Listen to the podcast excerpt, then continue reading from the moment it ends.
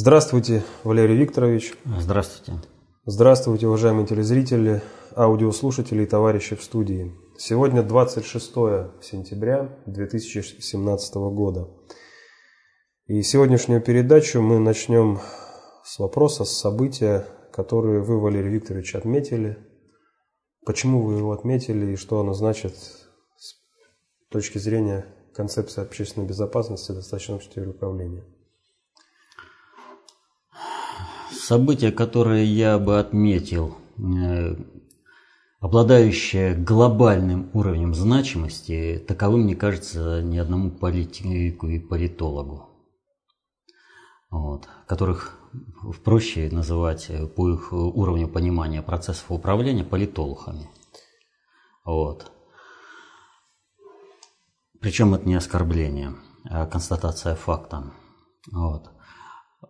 Событие, произошедшее на этой неделе, столь значимо, что требует качественного информационного сопровождения, которого люди вправе ожидать от средств массовой информации, аналитиков и политологов, постоянно тусующихся на экранах телевизоров, раздающих э, различные а, комментарии э, на радио, там, э, интернет-изданиям, другим.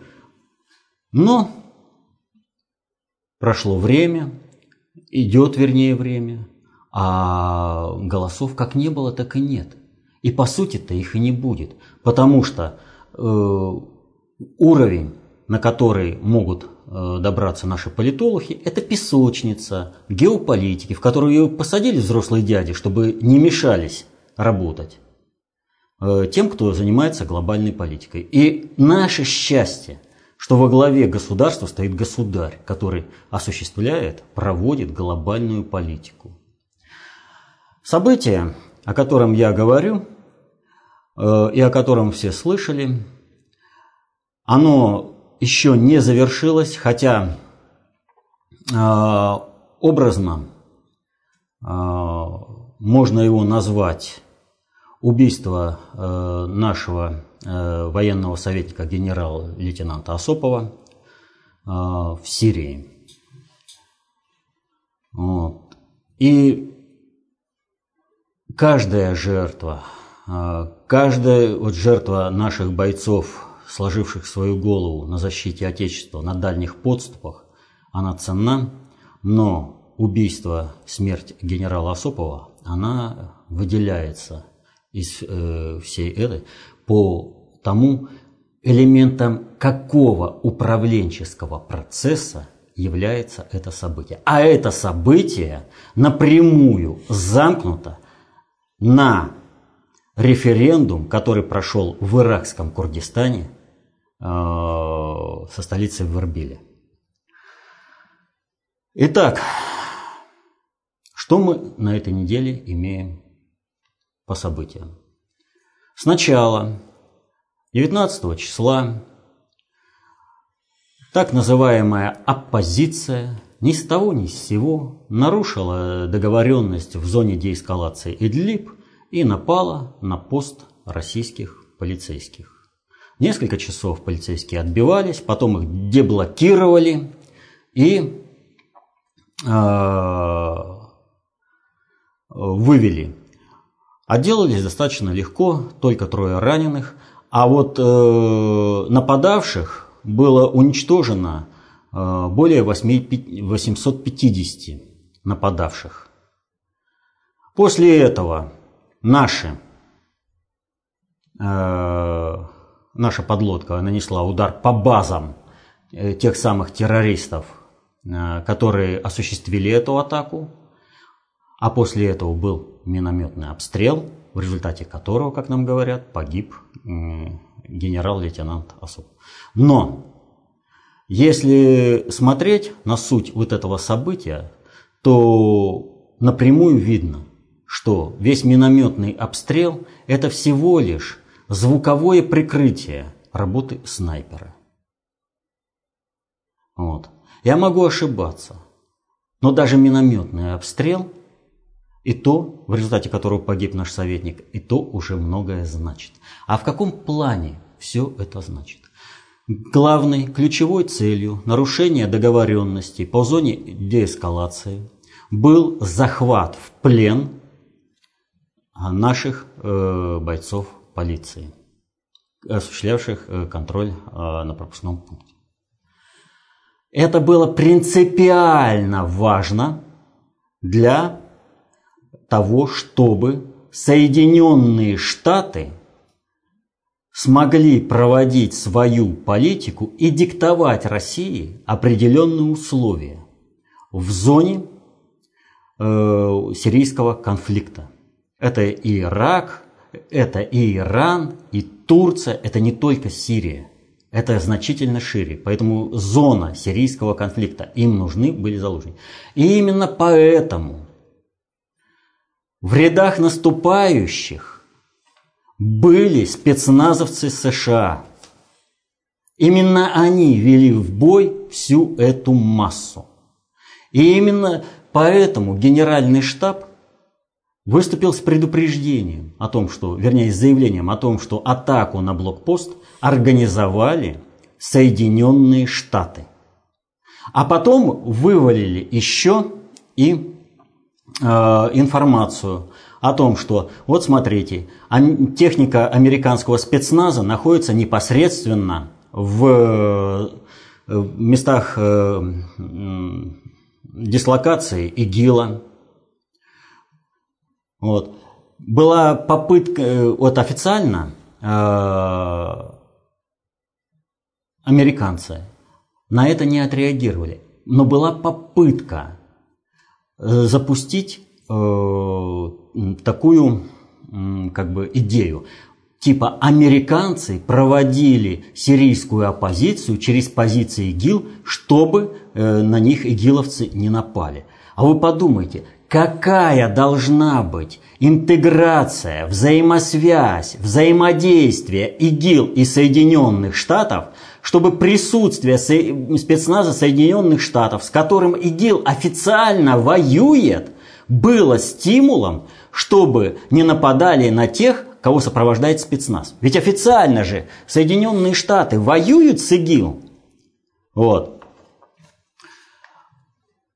А так получается, что ИГИЛ, через ИГИЛ техника Соединенных Штатов входит, спецназ там э, это, и никакой опасности не, э, ну, не несет это для спецназа США. То есть то, о чем мы постоянно говорили, что ИГИЛ является иррегулярной армией Соединенных Штатов, на этой неделе было подтверждено российским генеральным штабом с предоставлением данных средств объективного контроля.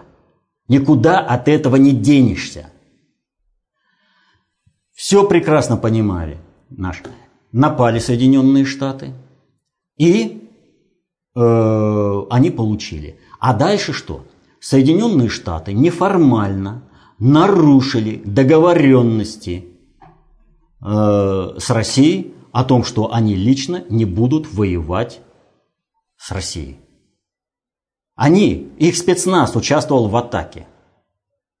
Ну а соответственно этому вы э, чего добивались? Вы то и получите. Вернулся спецназ на базы, на свои, и их накрыла ракетами подводная лодка. Вот Арлингтонское кладбище уже не знаю в какой раз будут расширять, чтобы хоронить э, американских солдат, которые погибли за рубежом, защищая интересы американской империи. А в, да, и вообще для спецназа и разведки принципиально э, с поля боя вывести своего. А для американской э, юридической системы назначения там всяких пенсий и все прочее, отсутствие э, тела дает возможность не назначать выплаты э, э, семье. И тут получается, что вообще некого хоронить. Накрыли именно американцев. И именно американцев предупреждали о недопустимости обстрелов со стороны так называемой сирийской оппозиции. Вообще, нужно еще раз напомнить, что нет никакой разницы между ИГИЛ, Джабхатан Нусра, какая-нибудь сирийская там вооруженная оппозиция, никакой разницы между ними нет. В нужный момент они приобретают нужную окраску для выполнения определенных задач. И вся эта э, сирийская независимая оппозиция, это должен быть тот легальный буфер, через который в ИГИЛ вкачивается оружие.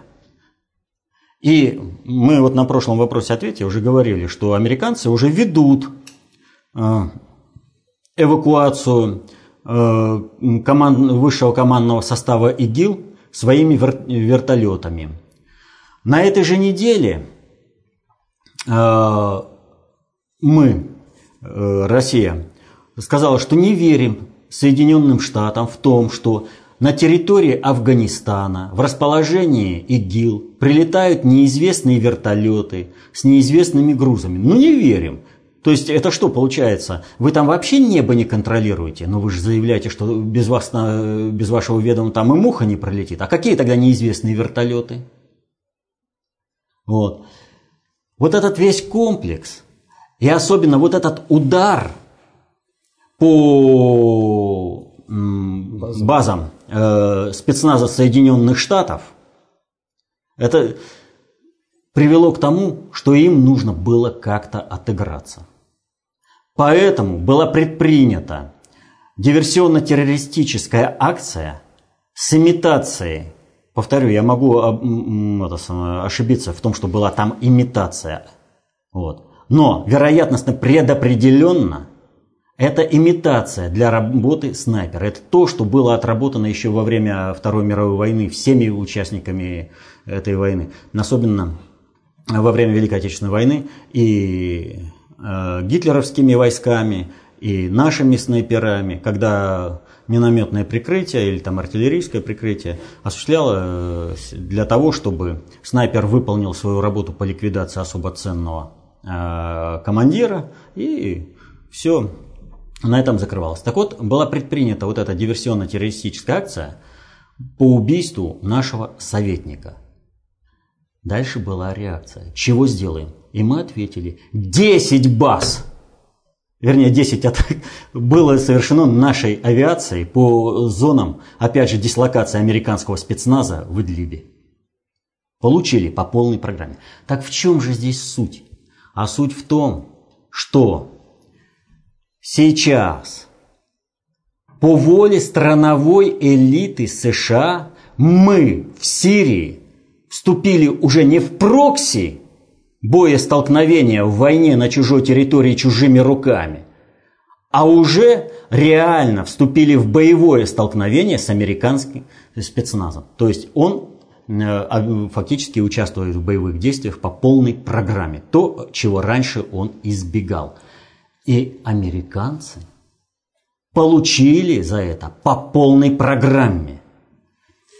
На это накладывается публикация э, вспомогательного пособия для американской армии.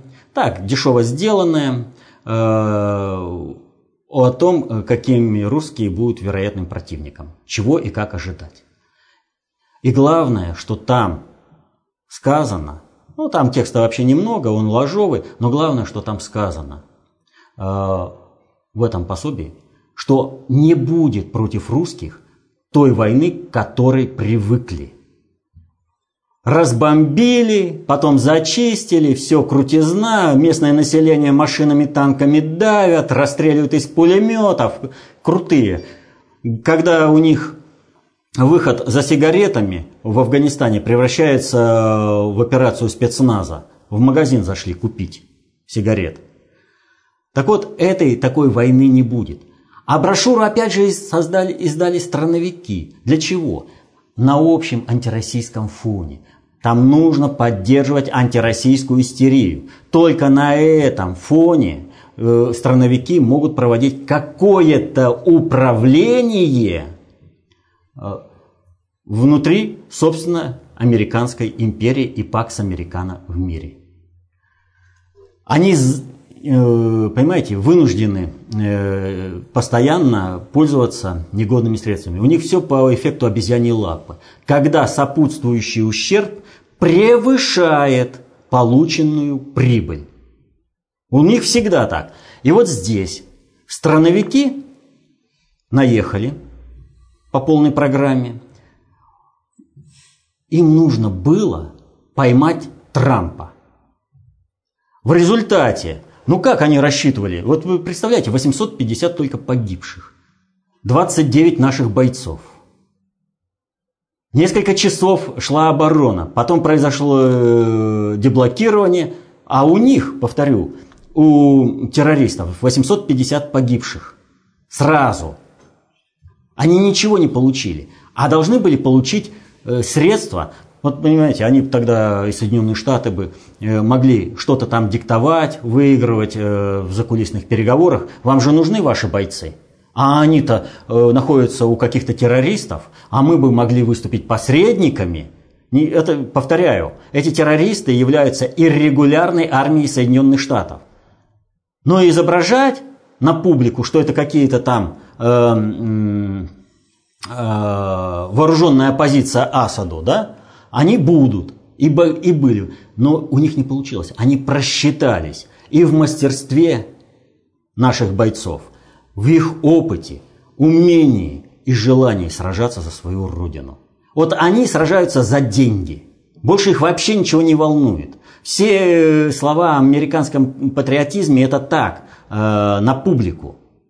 Только деньги их интересуют. Они поступили в армию и Э, они собираются получать от этой армии определенные дивиденды, определенную карьеру, определенный социальный статус, но не погибать.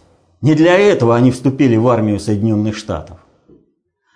Вот. Поэтому качество бойцов принципиально разное. И вот их дважды накрыли так, что теперь встает вопрос. Ребята, с русскими либо прямая война, ну тогда вообще от нас ничего не останется, имеется в виду э, Пиндоса. Либо же надо как-то договариваться. А чего?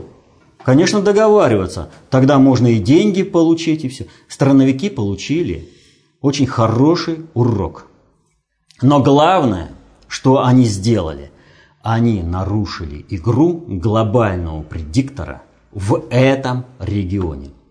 25 числа в Ирак... Вчера. Да, вчера. В иракском Курдистане прошел референдум по независимости Курдистана. И шумиха была поднята, ну, просто колоссальная. А, вот, вернуться немножко к э, пикировке. Вот, э, о том, что мы вышли на жесткое противостояние, вот что МИД наш заявил конкретно. Гибель российского командира – это та цена, плата кровью за двуличие американской политики в Сирии, э, сказал замглавы МИД э, России Сергей Рябков для прессы в заявлении. Вот. А что отвечают американцы? Заявление, что в США поддерживают ИГИЛ или потворствовали гибели российского командира, не основывается на фактах. США и коалиция имеют одну цель – разгром ИГИЛ. Минутку. Но где в заявлении Рябкова было сказано, что США поддерживают ИГИЛ и потворствовали гибели российского командира? Было сказано двуличие американской политики, то есть американские политики, э, американская политика на словах одно, а на деле другое. И не потворствование кому-то и что-то, а проведение, активное проведение этой политики в регионе. Вот что было сказано. То есть ни у кого не должно остаться сомнений, что мы больше это не спустим с рук. Вот э, два, э, один ракетный удар, другой удар авиации по базам американского спецназа, который осуществлял вот эту атаку, он показывает, все, шутки кончились, вам хоронить даже некого теперь. Только списывайте свой состав из активных частей. Так вот, э, мы вышли вот на это противостояние и зафиксировали позицию по отношению к Соединенным Штатам. Соединенные Штаты, вот сейчас только с Россией не хватает напряженности. У них с КНДР, ну полный ажур. Они там все уже навели полный порядок, оккупационные американские стоят на улицах Пхеньяна, регулируют общественное движение. Так что ли? Да у них куда ни кинь, везде клин. И надежда-то была, повторяю, при подавляющим превосходством сил задавить и получить пленных. Им это надо было для торга о будущем региона. Они таким образом хотели получить козыри для того самого референдума, который состоялся. Суть-то вообще этого референдума вот в чем. Опять же, наши политологи, не умеющие видеть игры в долгую, начинают рассуждать, а вот там для Барзани, а вот там для того, а вот для этого там лебединая песня и все прочее. И только израильские аналитики видят, что нет, ребятки, это задел на будущее. Это разговор о будущем. Но будущее это понимают по-разному. Ведь практически все э, игроки в этом регионе, они выступили против э, этого референдума. Иран, Турция, Ирак. Почему? Да у каждого свой интерес. Э, потому что курды, они несмотря на то, что их э, оценочная численность населения, вернее, э, этноса курдов составляет 40 миллионов, это, этот народ не имеет своего государственного образования. И вот этот референдум, который прошел 25 числа, это игра в долгую еще запланированного процесса, который был запланирован когда планировалась Первая мировая война, по результатам которой должен был стать Северский мир 1920 года, согласно которому должно было появиться курдское государство, абсолютно недееспособное, поскольку основная часть э, этого курдского э, проживания курдов попадало в зоны э, подмандатные Британии и Франции.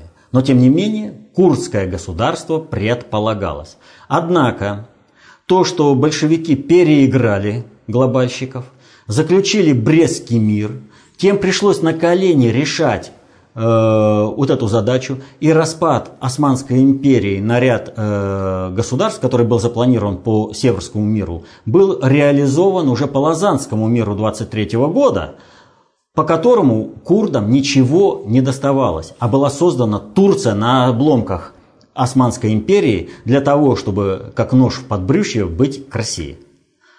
Естественно, турки против этого референдума, поскольку это политическое э, заявление. Вот сам референдум, он не предполагает, что тот же даже иракский Курдистан завтра станет независимым государством и э, э, будет э, как сказать, э, строить свою государственность и влиять уже на политику. Нет. Завтра ничего не произойдет. А чего тогда возмутились? Но дело в том, что вот это политическое заявление решает очень много. Турция стоит на грани распада, а э, у нее э, самая большая часть населения э, в Турции курды, э, вернее из курдов самая большая часть. Иран он должен стать объединителем э, всего правильного ислама, о чем мы говорили, центром концентрации управления. А э, Мехабадская э, республика, первая, в общем-то, ну не первая, вторая, первая была Араратская Курдская республика с 27 по 30 год, но это было следствием уже э, того инерционности социальных процессов. И вот как Северский договор должен был состояться э, в 20-м, но потом его переиграли. Но многие процессы не остановишь просто так, их же готовят заранее-заранее. И вот Араратская республика это был как э, такой предохранительный клапан, чтобы не взорваться. Вот она три года посуществовала, и ее спустили. А вот Мехабадская республика на территории Ирана, здесь все гораздо серьезнее. Дело в том, что э, она хоть и существовала всего лишь около года, в 1946 году, но дело в том, что именно Мехабадская республика переиграла Северский договор. Сталин активно проводил глобальную политику, и через Мехабадскую республику был поставлен вопрос, а на основе какого государственного образования будет строиться будущий Курдистан.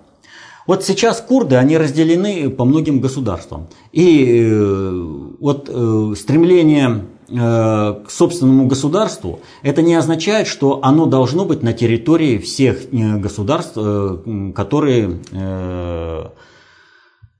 включают в себя вот, компактное проживание курдов. Например, Сирии, Турции, Ирана и Ирака.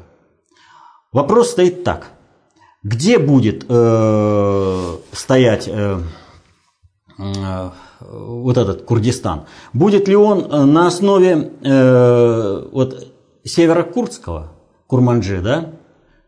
Э, на основе распада Турции? Или же он будет на основе распада или федерализации, э, но уже на других основах э, Ирака – и будут сарани, э, курский, это иракский Курдистан. Кто? Вот политическую активность проявляют именно сарани. И, и вот именно отсюда. И суть вот этого заключается в следующем. Если сейчас нет глобального игрока, который бы стабилизировал это положение, то затевать вопрос с Курдистаном себе дороже. Какой глобальный игрок стоит э, в этом регионе, э, который, э, ну, в общем-то, осуществляет э, управление? Это глобальный предиктор. Его цель, цель создания на основе Ирана, э, Э, центра концентрации управления с правильным исламом, а в этом случае им вот это государство на основе иракского Курдистана и, и иранского Курдистана никак не упирается. Это их ущемляет. Им лучше создать Курдистан на основе курдов-турков, э, ну, турецких курдов. И при том дать еще и выход э, к морю. Турции Э, вот этот сценарий грозит полным распадом. Но э, Махабадская республика была создана под протекторатом Советского Союза. Сталин проводил глобальную политику. И именно следствием вот этой республики сейчас является иракский Курдистан. И вот на прошлой неделе, на позапрошлой уже неделе, наша Роснефть заключает договор с иракским Курдистаном на разработку нефти, э, нефтяных полей и э, транспортировку газа э, в ЕС. А по территории какого государства пойдет? По территории Турции. И Турция, что бы она там ни заявляла, она не сможет это остановить, поскольку здесь главным игроком становится Россия. И от России зависит дальнейшее движение государственной институализации э, курдов. Курды, повторю, во многих государствах вписаны уже в существующую систему управления – они себя чувствуют там достаточно комфортно, но им, как народу, необходимо собственное государство. Вот как евреи, они распространены по всему, э, рассеяны по всему миру, но у них есть собственное государство, Израиль. Почему евреи, кстати, и понимают движение иракского Курдистана. Вот. Создание такого этнического государства, не моноэтнического – а э, как э, государство, родина всех курдов, позволяет решить и турецкую проблему, между прочим. Э, там будут не такими уже процессы идти кровавыми, как сейчас это делает турецкое руководство. И процессы в Иране, и в Сирии, везде. То есть курдские, курдскую проблему. Но для этого оно должно решаться на основе русского исторического опыта построения многонациональной империи. Империи, в которой все народы сохранили свою идентичность, культурную идентичность, сохранили свой язык и сохранились сами. Чего не, дав... не обладает опытом ни одна империя. А вот э, глобальный игрок, он заинтересован в распаде Турции и создании э, курдского государства на основе уже турецкого э, сегмента э, расселения курдов, что в принципе и предусматривал Северский договор. Так вот, здесь, я же сказал, что это напрямую примыкает. А как это примыкает?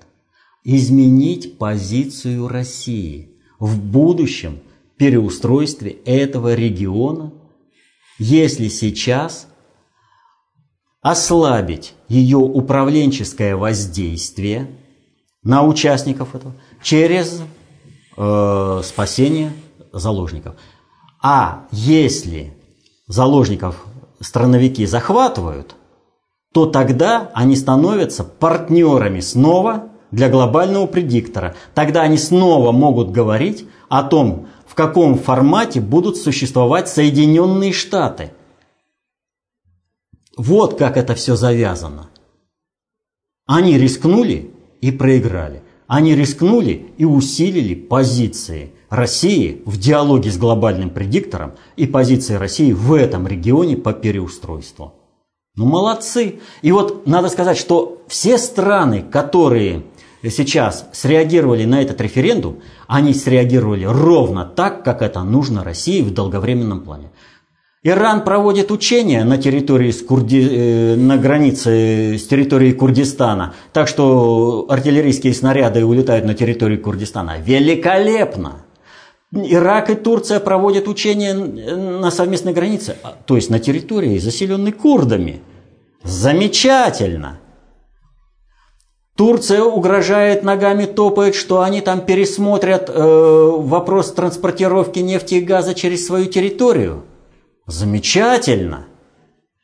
Все это, все это просто гигантскими, э, как вот сказать, э, это не усилия, вот, э, это вот события, которые просто усиливают позицию России – и здесь надо работать. А у нас в СМИ, а наши политологи, кто-нибудь в этом плане чего-нибудь работает? Я понимаю, почему молчат американские э, политологи. Да потому что они облажались. Страновики не понимают дальше, как играть. Они поняли еще, позиции Трампа усилены, позиции России усилены, американская страновая элита пролетела, и более того, теперь та же самая, те же самые спецслужбы и военные к Трампу будут э, более внимательны. Они получили от России. И они прекрасно теперь понимают, что если они сунутся, они от России получат в три, в четыре раза больше. Соответствующими потерями. Напомню, у нас три раненых, у них 850 убитых. Это только а, не считая тех кого похоронили ракеты и бомбы э, на базах э, американского спецназа. Здесь вообще вопрос огромнейший. Его рассматривать, ну, вот с любой точки зрения, что сирийский, что иракский, ну, это пласт огромный. А у нас тишина во всех СМИ. Вот как Путину проводить управление, когда у нас такое аналитическое сообщество? Следующий вопрос, э, как раз можно сказать в продолжение этой темы. Асланян Георгий пишет, существуют глобальные проекты «Великий Туран» и Великая Армения. Поясните, пожалуйста, как эти два проекта соотносятся? Или выбран один из них для реализации, а другой закрывается, учитывая, что земли Великого Турана находились севернее Ирана, где сейчас находится нынешняя Армения? Это не взаимозаменяемые проекты абсолютно. Вот сравнивать их просто невозможно, поскольку они не взаимозаменяемые. Один проект – это проект э, этнического, так сказать, кучкования тюркоязычных народов с последующим э, их, ну, единый центр управления, с последующей э, возможной федерализацией в различные э, это, области. Ранее планировалось, что федерализация будет внутри Великого Ирана – который понесет правильный ислам. Сейчас э, со всей очевидностью становится то, что эта федерализация, скорее всего, более вероятна на основе России. Это что же касается Армении, то Армения перехватывает религию, духовную составляющую. И проект Северной Армении, Великой Армении – это всего лишь э, Э, как бы сказать, топлива, что ли, э, в плане формирования вот этого квази-государства. А вообще Армения, несмотря на то, что оно будет, э, она как бы больше территориально, но по своему социальному статусу и политическому оно должно равняться Ватикану. Вот о чем идет речь. То есть эти проекты совсем, совсем разные. Далее вопросы с просьбой прокомментировать выступления на Генеральной Ассамблее ООН Трампа и Лаврова.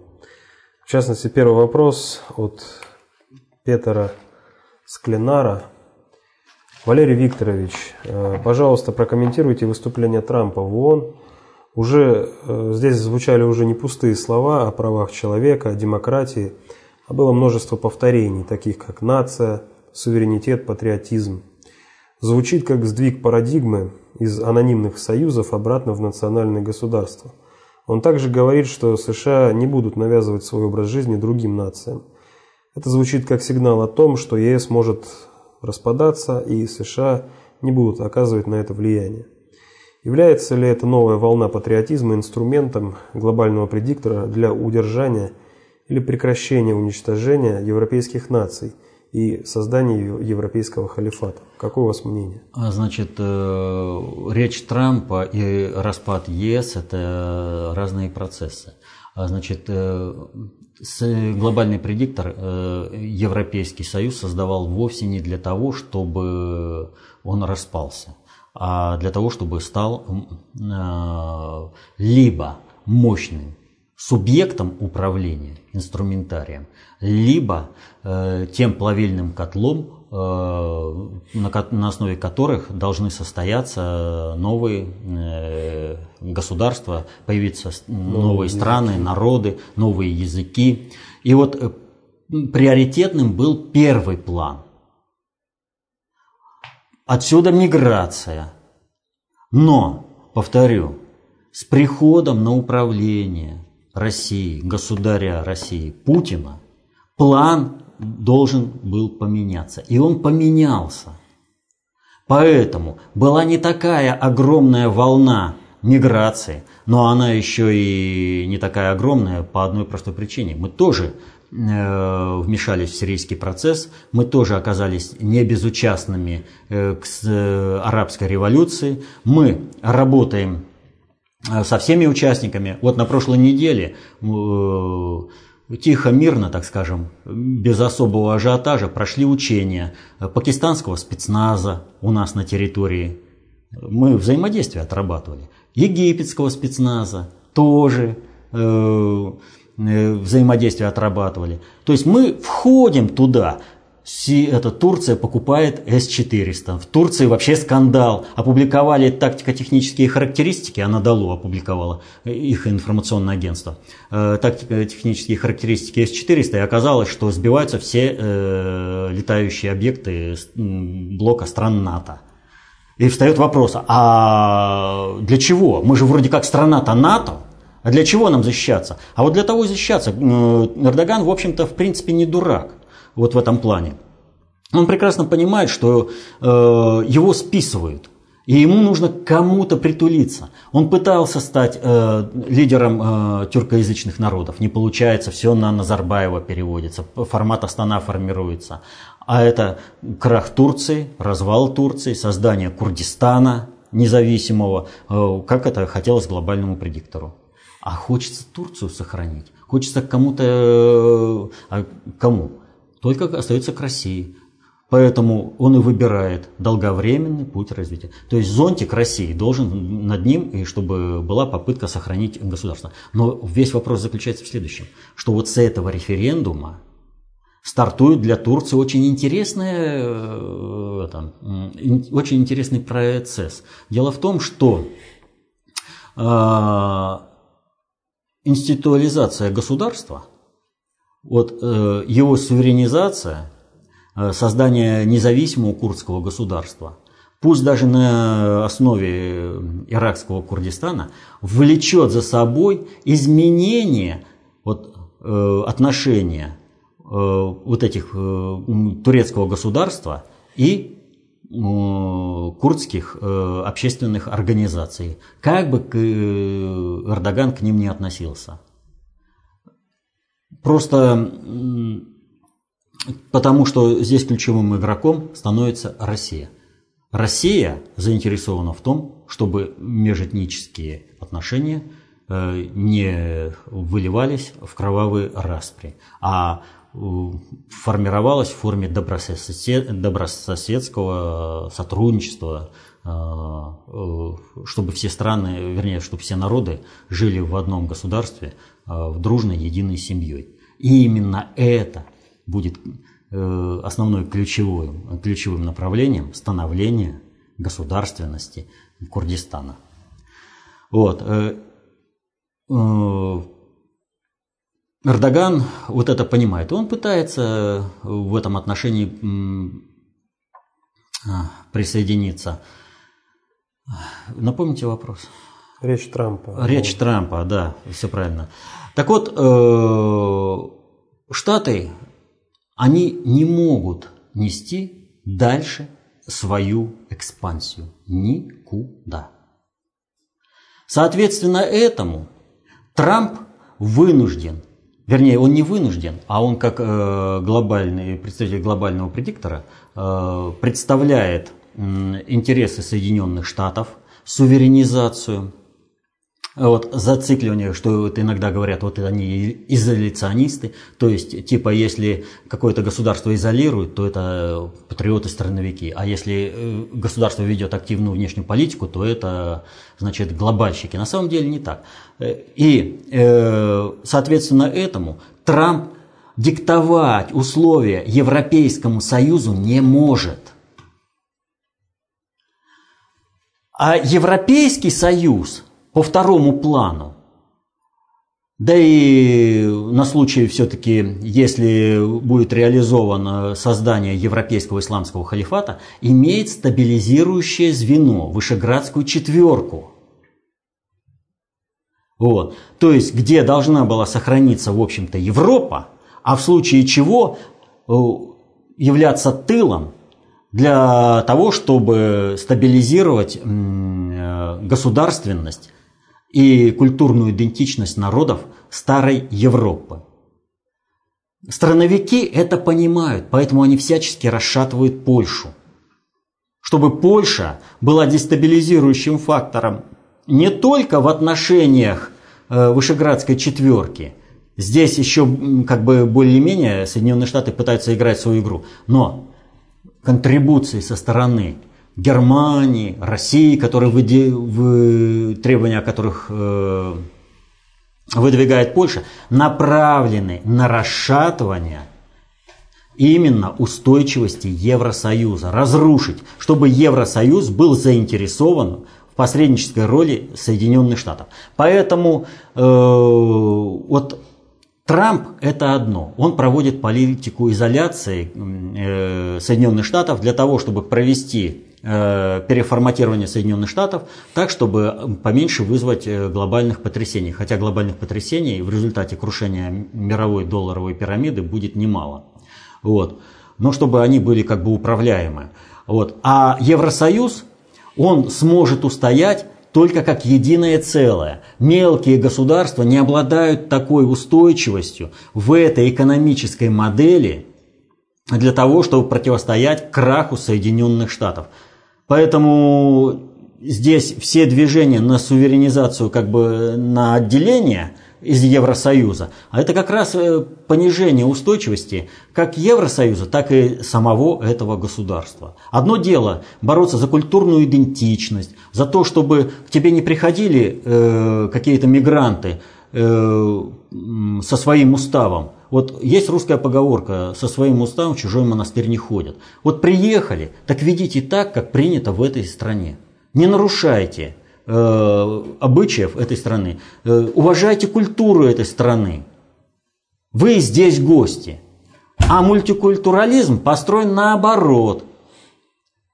И это наоборот дошло до того, что теперь, ах, это вот мигрантов оскорбляют кресты на э, церквях, да? Давайте убирать. Мигрантов оскорбляют наши елки, давайте убирать. Вот. Это еще старая политика по э, кто называется, по созданию европейского исламского халифата. А э, в результате того, что происходит стабилизация, вот если кто-то думает, что альтернатива для Германии АФД по-немецки или ДГ по-русски, э, появилась совершенно случайно, то нет. Это тоже глобальный проект, призванный для стабилизации. Они никакие не фашисты, но стабилизировать культурную идентичность и, государственную, э, и государственность э, Германии – это то, чего, о чем они говорят. Это полностью конфронтирует с политикой уничтожения государственности Германии – уничтожение немцев как э, культурные, э, это вот, э, как нации, как их культурная идентичность и создание на территории той же Германии новых государств, новых стран, народов, новых языков. То есть старый проект. Поэтому они вынуждены создавать такие инструменты. Что касается, собственно, выступления Трампа, а то здесь ведь надо понимать э, такую, э, уже в интернете бродит э, такой мем, что вот эта сессия ООН – это сессия лузеров. То есть э, тех, кто проигрывает э, в глобальной политике. Но это так и есть. То есть э, Соединенные Штаты с их претензиями на проведение глобальной политики, которую они воспринимают как пакс американо и внешнюю политику, то есть мы над всеми давляем, они проигрывают по полной программе. И Трамп, в общем-то, это дело и констатировал. И он сказал, Америка превыше, превыше всего, Америка first. Вот. Э, но мы никому ничего не навязываем. То есть американские интересы вот, э, превыше всего. Мы должны сконцентрироваться, собрать ресурсы для того, чтобы устоять в будущей перетряске. Вот. А процессом в мире это ну как, они сами по себе уже идут, они выключаются из этого процесса, Соединенные Штаты как государство. А чем больше будут страновики делать таких авантюр, как они сделали в Сирии, нашим легче. А Америка э, будет э, рушиться с невиданной силой. И Алексей Ибрагимов э, пишет, в своем недавнем интервью в Нью-Йорке Лавров сказал, цитата, то, что сейчас в ООН есть лишний жирок, это ни для кого не секрет. И когда мы этот жирок будем срезать, нужно быть осторожным, не задеть живой организм. Конец цитаты. Поясните, пожалуйста, что он имел в виду? В ООН много участников, которые находятся в кармане у США, и пришло время почистить ряды ООН? Или тут что-то другое? ООН – Организация Объединенных Наций. И то, что вот сложилось там 190 с лишним государств, это, ну, это данность, и никого здесь нельзя учитывать. Вот политика России всегда состояла в том, что должен быть слышен голос даже самого маленького народа для того, чтобы его сохранить, сохранить его культурную идентичность и дать ему возможность выжить э, в этом бурно меняющемся мире. Вот. Никогда Россия так не ставила задачу. Что же касается конкретной фразы, то она, в общем-то, привязана не к тому контексту. Лавров говорил э, совершенно о другом. Вот. Э, Лавров говорил о том, что сейчас же постоянно идут э, разглагольствование о реформе ООН. И вот Франция, ну, вместе с Мексикой запустили процесс, как бы пытаются запустить процесс, того, чтобы постоянные члены ООН отказались от права вето вот, это одна атака. Вторая атака, там вообще э, пока непонятно, что предлагается э, Соединенными Штатами для переформатирования ООН, когда Трамп собрал э, часть стран, э, ну, Россия, естественно, там не присутствовала на этом собрании, чтобы переформатировать. А вот третья атака э, говорит, ну, он неэффективный инструмент – видите, как э, разросся э, этот управленческий аппарат бюрократический, много уходит денег. Этот бюрократический аппарат проводит и тратит деньги неэффективно.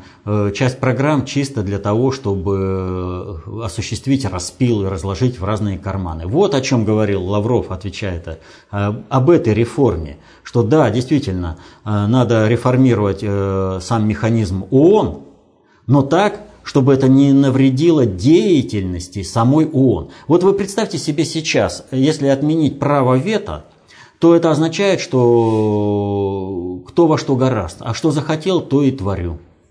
Вот на определенном этапе американской страновой элите вроде бы выгоден этот момент, но когда э, будет разрушена устойчивость системы, то это не означает, что ты не пострадаешь от этой системы, потому что дальше будет рушиться все.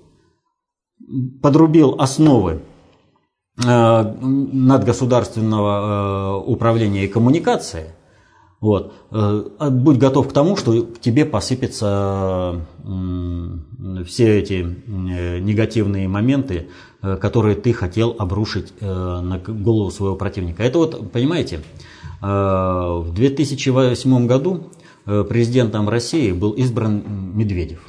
А э, Путин настолько элита была недовольна, что уже распоряжение Путина как президента перестали выполнять где-то уже в ноябре 2007 года.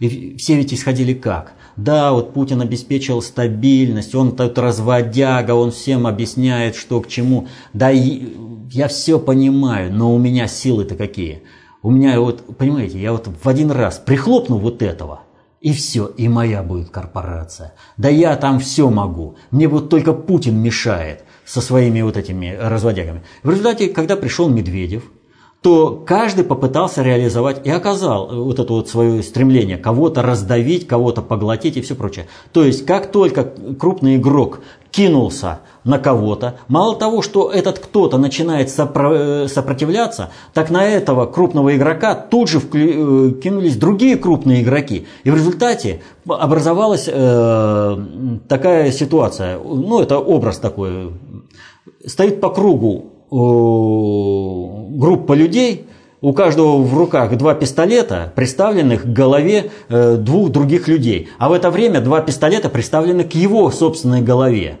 Но вот представьте себе это многократно умноженное, это не круг, а там шар такой, где у тебя просто не хватает ни рук, ни ног на отвечать на все вызовы. И все замерли, а что делать? И тогда умная мысль, а, Путин же разводил все это, плохо, было недовольно, но мы тогда не погрязли вот в этой войне, которая нам сейчас уже никому не нравится. К 2008 году никому новые бандитские войны 90-х уже не, не нужны были абсолютно. Все хотели другого. И тогда только оценили, насколько Путин, как разводяга, был хорош со своими предложениями. Что лучше худой мир, э, худой мир лучше доброй ссоры.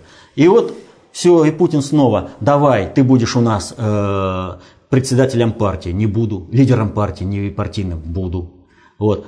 А я тебе, Медведев, сразу все кадровые вопросы отдаю. Разводи ты их там, потому что сам ты испугался и спрятался. Сложно очень было и опасно. А Путин снова все развел и показал, ребятки, вот вы, когда порушили вот этот порядок, вы чуть друг другу в глотку не вцепились. Так вот, когда Франция и Мексика предложили вот это, они предлагают, чтобы все вцепились друг другу в глотку. Это дает возможность Соединенным Штатам немножко словить э, это, э, рыбки в мутной воде. А на самом деле это приведет к тому, что в конце концов сцепятся и в Соединенные Штаты. Вот, потому что Соединенные Штаты везде, и везде они всем мешают. Поэтому э, нужно действовать, как предлагает Россия, предлагает Путин, предлагает Лавров. Реформировать, но не в ущерб деятельности государства, э, вернее, надгосударственного управления ООН. ООН, как един... он являлся и является единственным надгосударственным инструментом управления, где можно вести диалог. И это надо сохранить. Это дорогого стоит, это удерживает от большой войны. Всех против всех. На планете Земля никто не останется, если начнется такая война. И в первую очередь не останется Соединенных Штатов. Вот страновики Соединенных Штатов, прежде чем затевать сирийские авантюры вот подобного рода, должны об этом подумать. Должны подумать о том, кто дал э, э, КНДР э, ядерные заряды, как бы, кто дал ракеты, а вот с ядерными зарядами еще интереснее. Есть они у КНДР, нет у КНДР. Теперь, пока что это неизвестно. Э, много шумихи, что они есть, но пока что независимые наблюдатели, сейсмологи не подтверждают этого, никак, еще ни разу не подтвердили.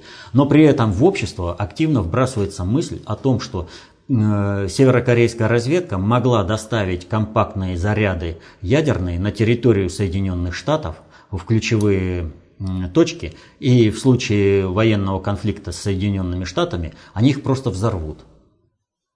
Это кто вбрасывает? А это вбрасывает надгосударственное управление, у которого точно есть эти ядерные заряды. Откуда? С американских складов. Кто их разместил в эти ключевые точки? Американские спецслужбы. Но взорвут не они. Опять же, запустят ракету где-нибудь в Тихом океане, взорвется какой-нибудь водородный заряд. Кто это сделает? Ракету запустят КНДР, а, взор... а заряд взорвут американцы. Вот вам и сейсмограмма нормальная, доказательство того, что у них есть э, носитель. Заранее в определенный регион, э, район доставят э, заряд, который ракетка плюхнется, неважно там, плюс-минус десяток километров вообще не играет, или там миль, не играет никакой роли. Главное, что сейсмографы все подтвердят, да, было, а уж сказать, что это именно ракета, это все СМИ скажут. Далее вопрос от Валентина. Валерий Викторович, каким образом ДНР с ее проектом «Малороссия» может являться наследницей государственности Украины, если вторым указом по Малороссии Захарченко объявляет Януковича в розыск и обещает ему трибунал? и не дает шанса создать хотя бы свою партию в Донецке, когда это единственный человек и единственная возможность юридически передать эту самую государственность.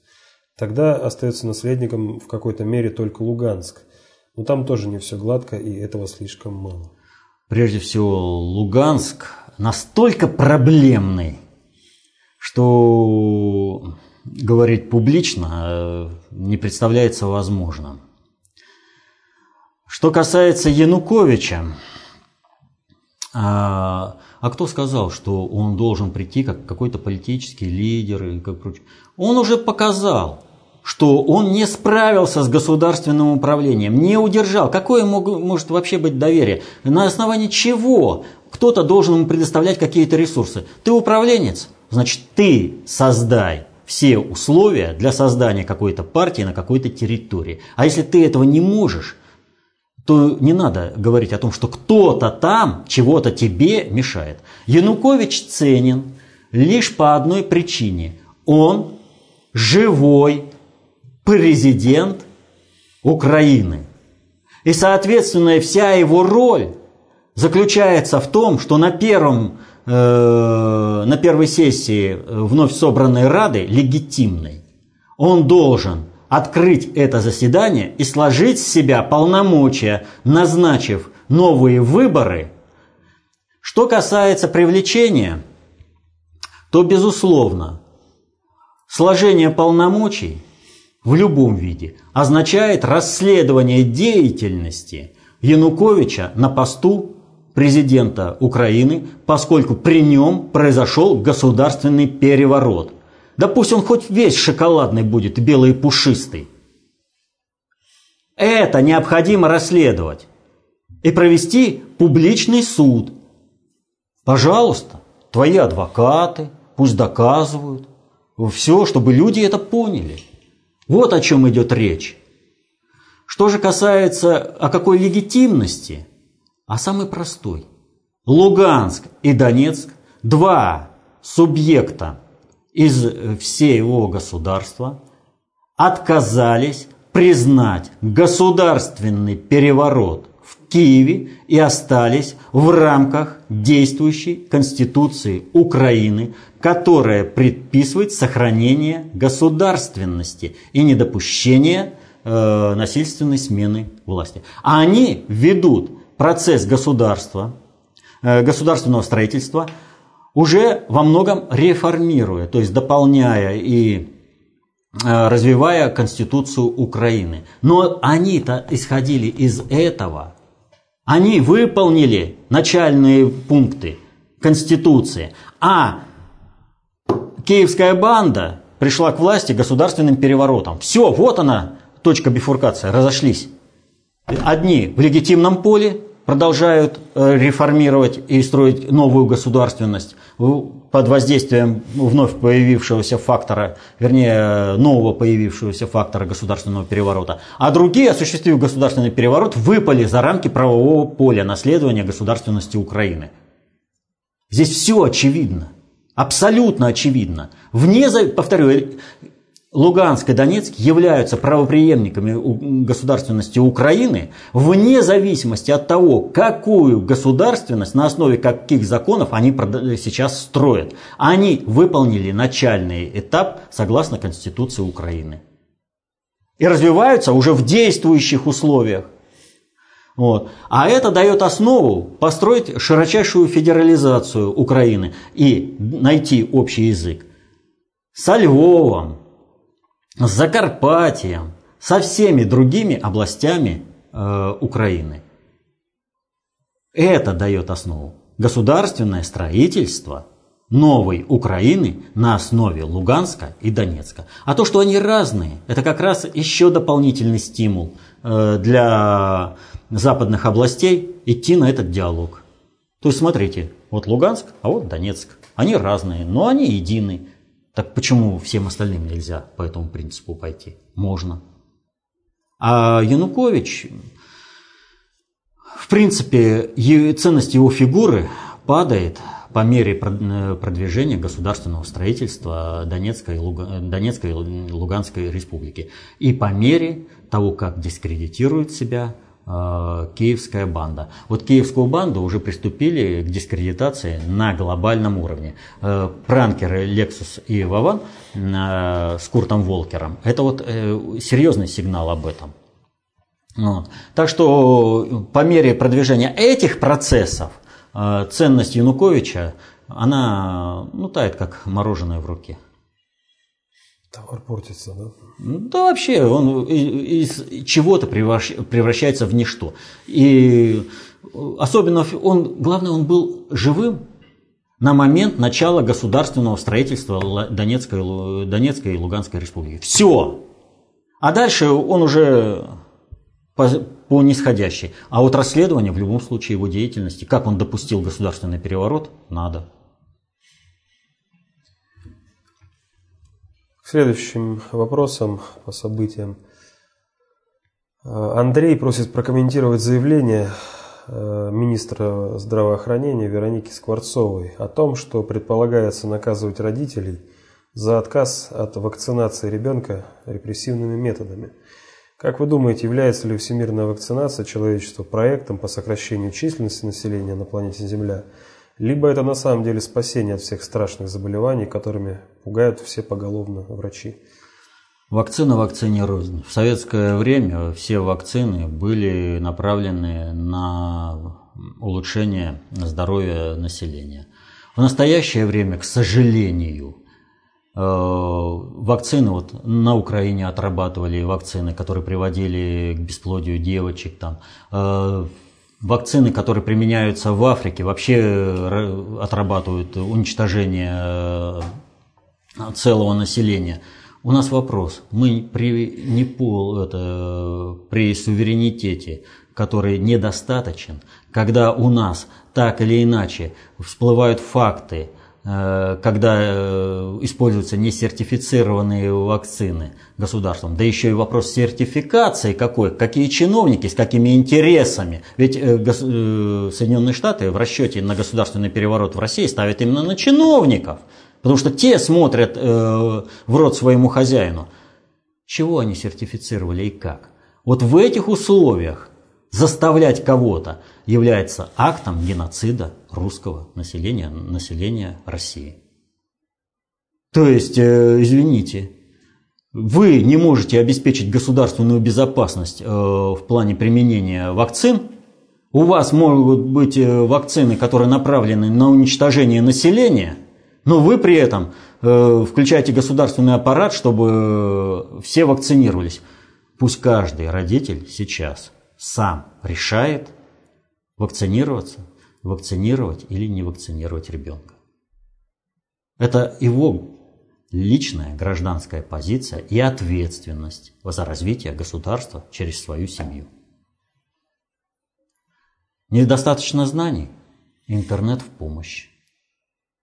Но у каждого должна быть активная позиция. Он что-то должен принять сам, на основе статистики. Все общаются среди людей – кто-то решает э, вакцинироваться от гриппа, кто-то решает не вакцинироваться от гриппа. Вот. Но это должно быть личное решение сейчас для развития государства на том уровне суверенизации, которым мы сейчас обладаем. Нет никакой гарантии, что через государственный аппарат не будет проведен акт массового геноцида населения. Так что Скворцовой надо подумать об этих вещах, прежде чем говорить о каких-то репрессивных мерах. Борис Москалев к вопросу о митингах спрашивает. Вы агитируете не ходить на митинги. А вот в Новосибирске в 2017 году губернатор поднял тариф ЖКХ до 15%, и народ вышел на улицу.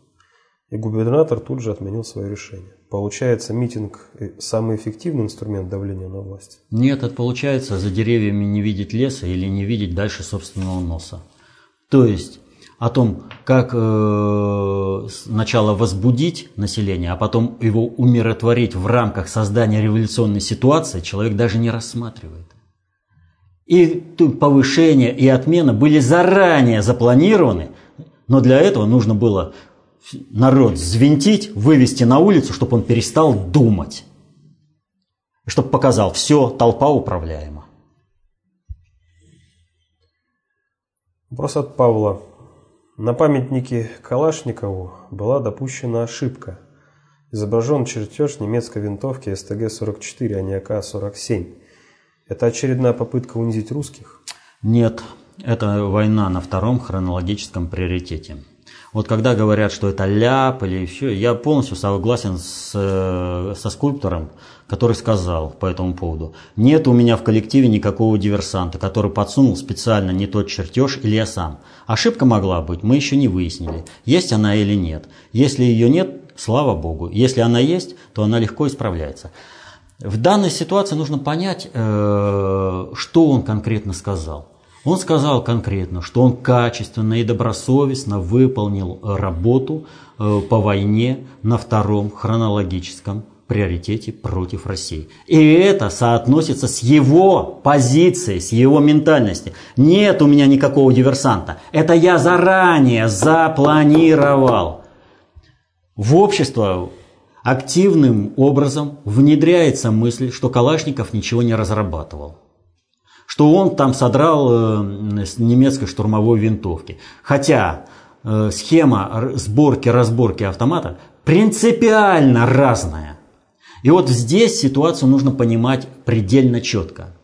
Вот если его какой-то помощник мог ошибиться, то вот он заходит и э, схема сборки-разборки автомата АК-47.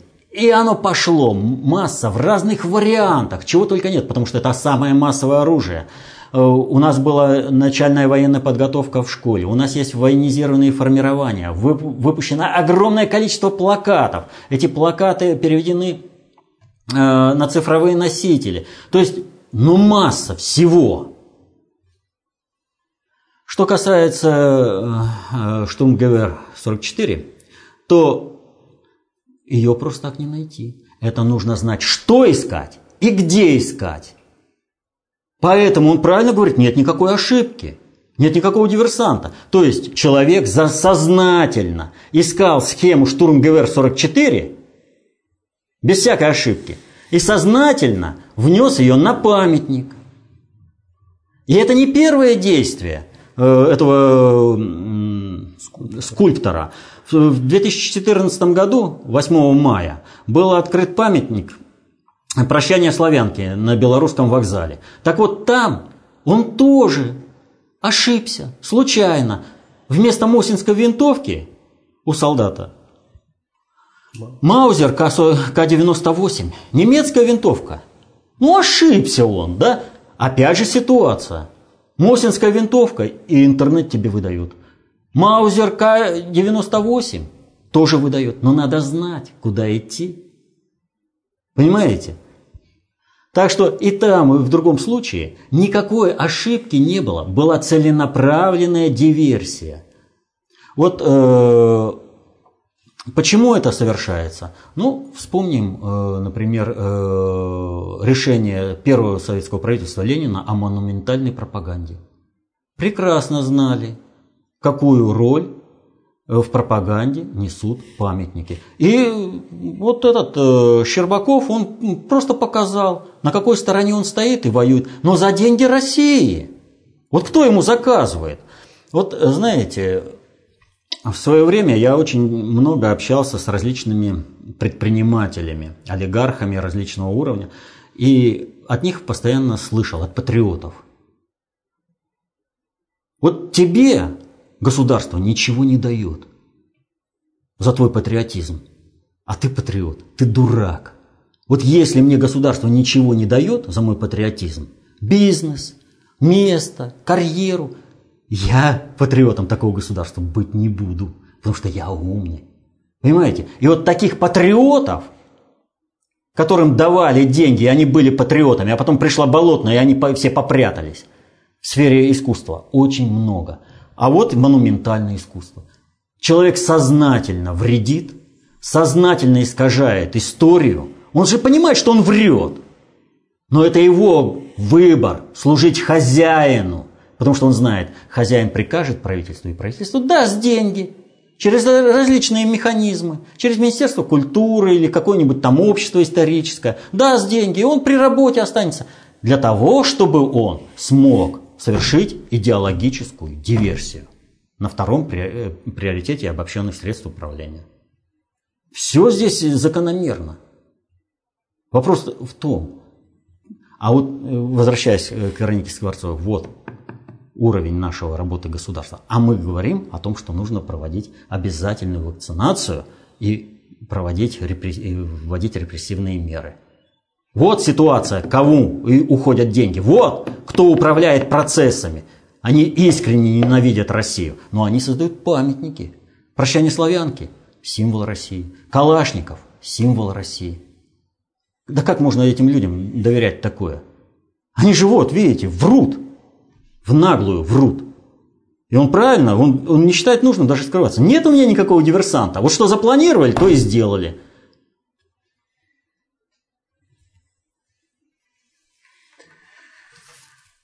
Мы уже работаем больше часа. У нас остался фактически последний вопрос. Нам пришло очень большое сообщение. Э, я попытаюсь э, зачитать в более сокращенном варианте. Артем пишет. Уважаемый Валерий Викторович, я давно хочу задать вам вопрос, связанный с управлением самим собой. Вы, на мой взгляд, даете излишне резкие оценки определенным группам лиц. В передаче, и вот сегодня тоже в начале, часто можно услышать такие характеристики людей, как подпиндосники, мальчики в песочнице и прочие уничижительные слова по отношению к тем, кто недостаточно хорошо разбирается в управлении или намеренно вредит России. В ряде случаев вы допускаете прямое оскорбление, например, в адрес Лукашенко. Помимо отдельных слов и характеристик, от вас исходит определенный демонизм, выраженный в указании на то, что политолухи не разбираются в политике, страновая элита в управлении, а в отношении к оппозиции уже можно не повторять. В вашей речи постоянно прослеживается стремление к возвеличиванию доту и коп, и складывается ощущение, что именно они дают вам власть обзываться и давать весьма резкие оценки другим людям – Знаю, что это не так, но объясняю то, как это реально выглядит. Допустим, вы абсолютно правы в, в употреблении подобных, явно демонических, лексических оборотов. Но вы не можете не знать, что ваши зрители, не углядев всю глубину смысла, захотят перенять форму, но не содержание, которое вы вкладываете в свою речь. Вы не можете не понимать, что заражаете людей довольно опасной формой поведения, даете им иллюзорное ощущение вседозволенности в выборе лексических образов для общения с теми, кто им хотя бы просто не нравится. Неправда. Абсолютно неправда. Во-первых, я никого не оскорбляю, а стараюсь наделить четкой мерой. И я не виноват, что в нашем политкорректном обществе нельзя подлецу сказать, что он подлец, мерзавцу, что он мерзавец, а как вы тогда будете правильно воспринимать процессы управления, если это не будет наделено четкой мерой? Э, что касается Лукашенко, э, то здесь вообще э, я же вот как личность его, человеческую, не характеризовал. Он предатель, предатель. Он, его можно даже идиотом назвать. Вот, потому что он э, не понимает очень многих вещей. Вот. И вот эта характеристика, как она может быть оскорблением? Ты покажи своими действиями, что по-другому. Как э, можно по-другому? Вот я никогда не оскорбляю людей, да я вообще не оскорбляю людей. Э, люди, которые не разбираются в чем-либо. Так я для того, в общем-то, и вышел на передачу «Вопрос-ответ», для того, чтобы помочь людям – чтобы они разбирались, чтобы они нарабатывали собственное знание. А если они политологи, мальчики, э, копающиеся в песочнице, куда их... Это кто? Это те, которые создают ложное информационное поле в стране, чтобы страна потерпела ущерб или поражение в информационной войне. Вот. Их посадили в песочницу, дали погремушку, денежки там и они счастливы. Мы хозяину не мешаем, мы вот геополитикой занимаемся. Так как их еще можно назвать-то? Глобальная политика сама по себе, а они э, он играют на телевидении, создают информационное поле, в результате которого, в результате которого ущерб несет вся страна, в том числе и гибнут наши бойцы в Сирии. Вот где сейчас информационная поддержка и понимание процесса, который произошел, с которого я начал? Нигде. Поэтому говорить о том, что я заражаю демонизмом людей, абсолютно не приходится. Дело в том, что показывая несоответствие вот этих самых политолухов реалиям жизни, я даю возможность людям разобраться в этом процессе. А вот обзываться может любой, как бы, кто вообще ни в чем не хочет разбираться. Но я же постоянно говорю о том, что необходимо повышать свой уровень знания, достаточно общей теории управления, концепции общественной безопасности. И я не возвеличиваю. Отнюдь нет. Есть у вас что-то более мощное, какое-то знание. Примените на практике, покажите, как это может решать вопросы, как вскрывает процессы управления, и мы будем вам благодарны. Но я показываю, как работает концепция общественной безопасности и достаточно общая теория управления. Я пока ничего более мощного в информационной сфере не встречал. Покажите что-нибудь. Какое здесь возвеличивание? Сказать, знаете, это самое, э, вот это вот возвеличивание коп, это вот э, сродни упреку, э, вот есть в мультике про козленка, который умел считать до десяти. А, он меня посчитал. А потом, когда жизнь приперла, вот корабль может выдержать только десятерых, надо посчитать. Посчитал, все, десять. Все спаслись.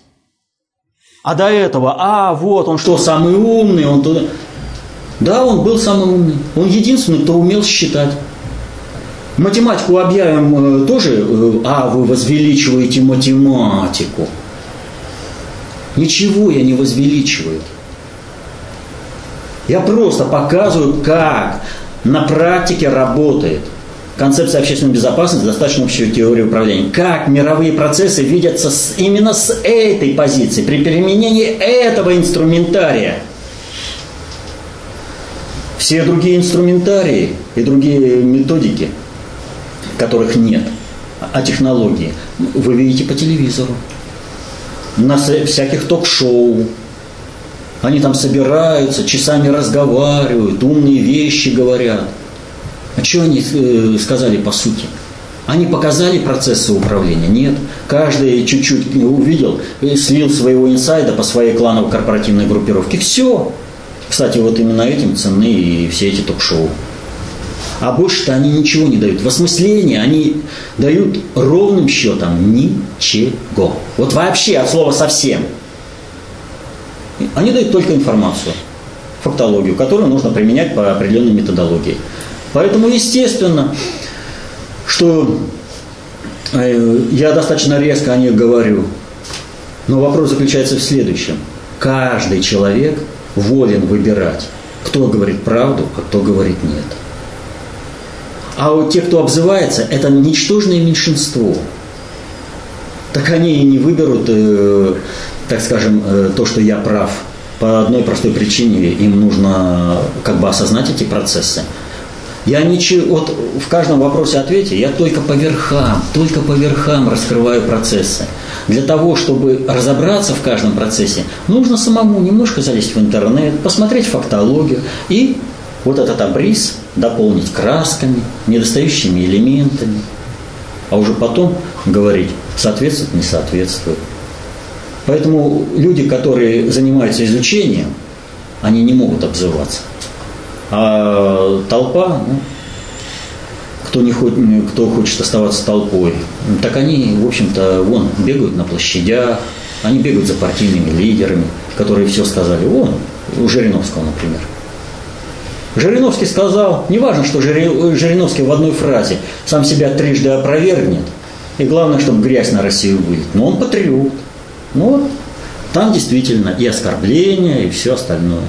А здесь, ну, я знаю, что очень многим не нравится моя позиция в отношении э, э, Лукашенко. Ну так я всем же всегда говорю, возьмите фактологию его деятельности и просто спокойно для себя оцените все, что он сделал, его последствия.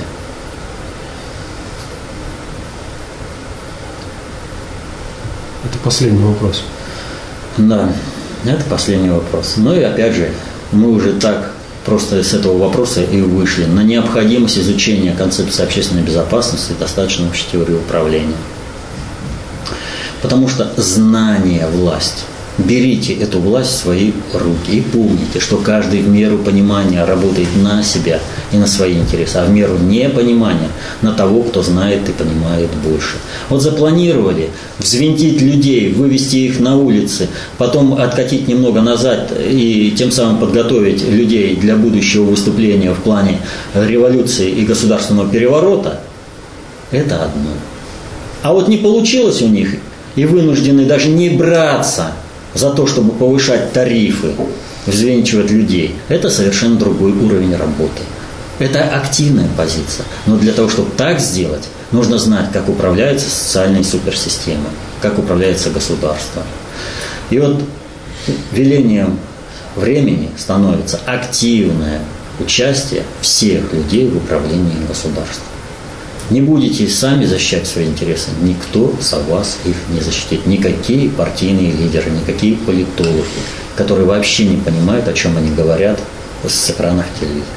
Так что берите знания в свои руки, берите эту власть в свои руки, защищайте интересы и свои, и своей семьи. Мирного неба. До свидания. До следующей встречи.